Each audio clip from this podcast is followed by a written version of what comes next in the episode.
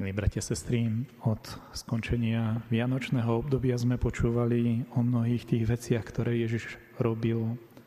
Uzdravoval, hlásal evanielium, chodil a kázal. A mnohí by si mohli povedať, že Boh naozaj má takéto svoje poslanie, ktoré chce realizovať uprostred tohto sveta. Ale to, čo nám hovorí aj dnešné evanielium, je to, čo je od začiatku písma. Že Boh stvoril človeka a pozval ho k spolupráci. Aj keď Ježiš začal verejne účinkovať, nechcel toto dielo robiť sám. Pozýva ľudí, aby s ním spolupracovali, aby zažili jeho blízkosť. Zažiť blízkosť Krista je veľmi dôležitá vec. Nielen tak, že vedieť o ňom, že Kristus existuje, že Kristus a niekedy žil a ešte stále je tu na zemi církev, ako pokračovanie mystického tela Kristovho, ale zažiť s Kristom jeho putovanie. Zažiť s Kristom jeho putovanie, to, čo robil, to, čo učil, to, ako sa modlil, to, na čo mu záležalo a s čím niekedy možno s takou ľahkovážnosťou Ježiš dokázal to odmietnúť, pretože to nebolo podľa kritérií viery a vzťahu s jeho otcom, ale podľa kritérií tohto sveta. Prečo je to dôležité putovať životom s Kristom? Lebo mnohé veci spoznáme až skúsenosťou. A skúsenosť sa nedá získať za minútu. Skúsenosť sa dá získať tým, že človek niečo koná, že investuje do niečoho čas, že rozvíja vzťah.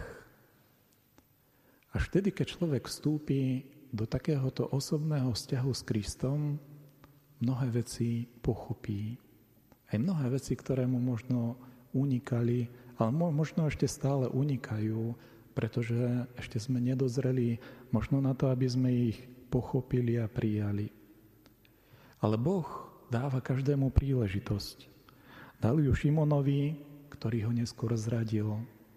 Dal ju Jakubovi, dal ju dokonca Judášovi Iškariockému, ktorý tri roky chodil v jeho spoločnosti, keď verejne Ježiš Kristus vystupoval.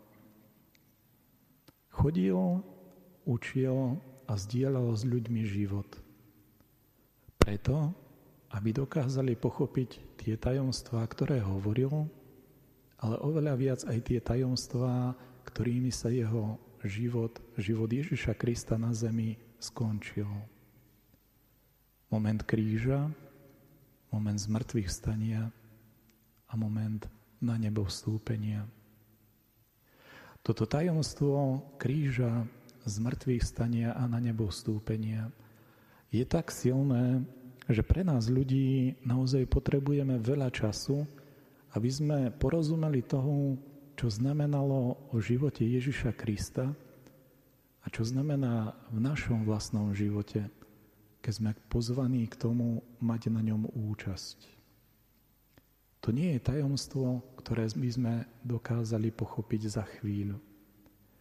To je tajomstvo, ktoré ak necháme vstúpiť do nášho vlastného života, ono nás bude premieňať. Premieňať Božím milosrdenstvom, premieňať Ježišovou odvahou a múdrosťou kríža, premieňať Ježišovým prísľubom, že prišiel preto, aby nám ukázal cestu, pretože On je cesta, pravda a život. Práve v tomto duchu Ježiš pozýva všetkých nás, nás nielen, ktorí sa tu stretávame, aby sme my sami sa obnovili v našom kresťanskom povolaní, povolaní viery, nádeje a lásky. Aby sme práve takto vedeli zdieľať tú vieru aj s druhými ľuďmi, ľuďmi iných denominácií. Ale možno a po včerajšom takých výsledkoch čítania ľudu aj s tými, ktorí sa viere odsudzili, ktorí už možno nevyrástli v tom prirozenom prostredí rodiny, ktorá by žila vierou, ktorá by sa modlila, čítala písmo a vzdelávala vo viere a chodila pravidelne možno aj na takéto liturgické stretnutia svätých homší. Vedieť, prijať toto pozvanie, putovať s Kristom, sami ho prežívať, vedieť sa v ňom tešiť, ale aj čerpať múdrosť, ale aj vedieť druhých ľudí k nemu pozvať, aby premienalo aj ich životy. Modlíme sa možno aj teraz uprostred tohto týždňa za jednotu kresťanov, aby sme sa v, tejto, v tomto Božom pozvaní a zároveň Božom poslaní, ktoré dal apoštolom, vedeli všetci obnoviť a navzájom posilniť. Amen.